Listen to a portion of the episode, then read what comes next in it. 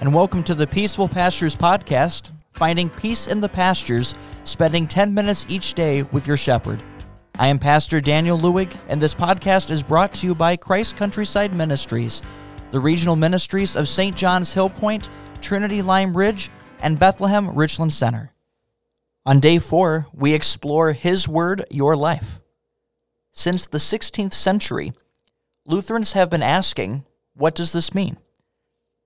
While there is so much depth and beauty to the words in their context and setting, God did not just give us a book about scriptural history.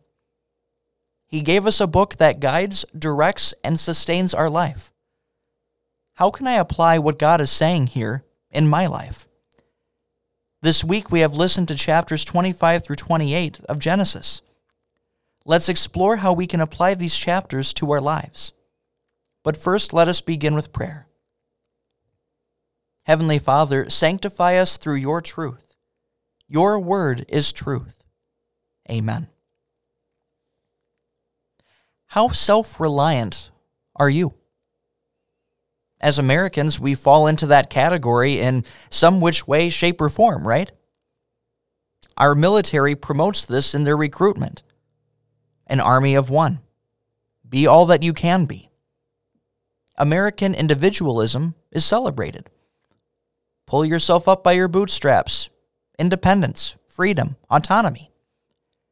There is a strong belief that life is what you can make it, and you can get ahead by outdoing others. Work harder, try harder, succeed greater. Even the belief that the key to success is wanting it more. In sports, this is a common statement that someone will make. They won because they wanted it more.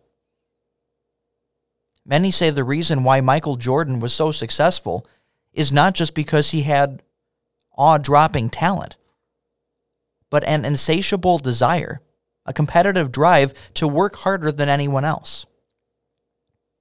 Self reliance. Pull yourself up by your own bootstraps. Work harder than someone else. Want it more. This is hardwired into us, programmed into us. Jacob would have fit into American culture well, wouldn't he?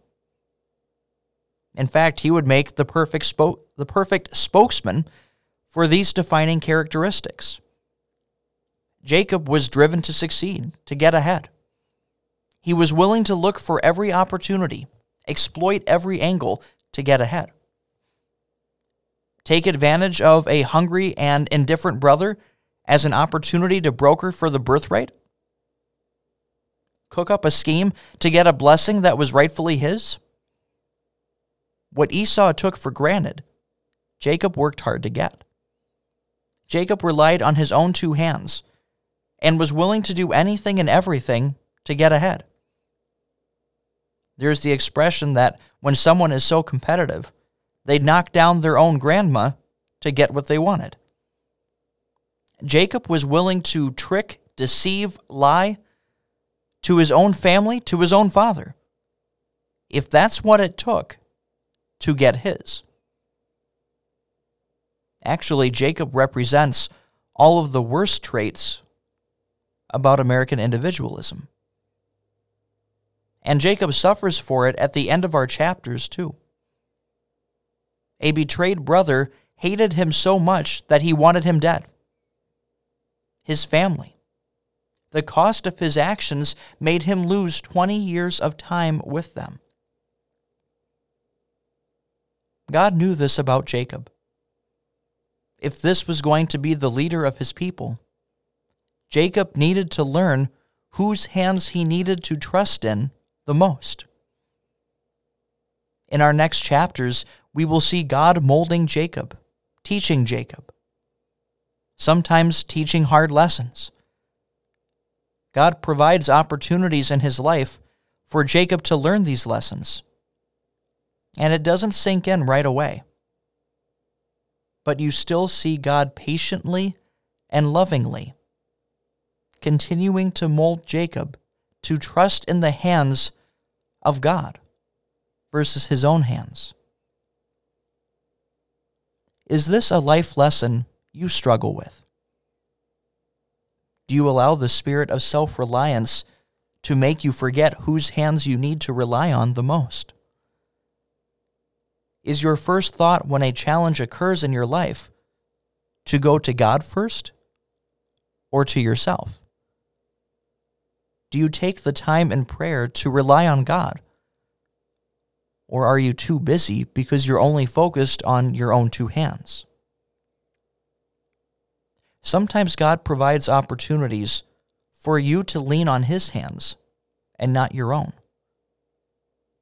He molds us over time to deepen our trust in Him, our reliance of Him, and depending upon His strength and not our own. We don't always appreciate those opportunities when we are in them. And we, sometimes like Jacob, stubbornly don't always get the lesson or grow from the opportunity. But that doesn't change the patient approach of our loving God. He continues to come to us, continues to mold us, continues to work with sinful, stubborn people like you and me. The one thing God never does is give up on us.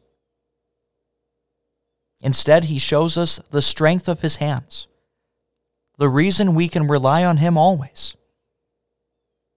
Jesus' nail marked hands show His strength. He carried our sin. He has changed your life. He has changed certain death to eternal life. His merciful and powerful hands continue to hold you, guide you, encourage you, love you. There is no weight he can't carry, no problem he can't solve, no stress he cannot replace with peace. And patiently and consistently, your shepherd comes to you again and again to show you the hands you can always rely on.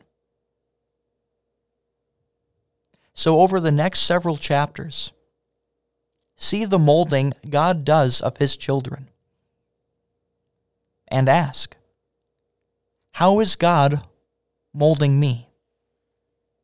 How can I grow in reliance on Him instead of in myself?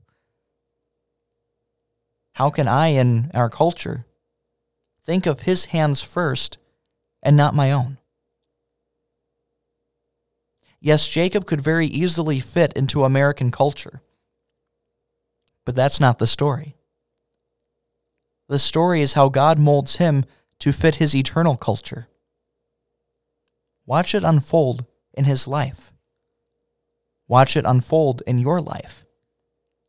And let your reliance be found in him.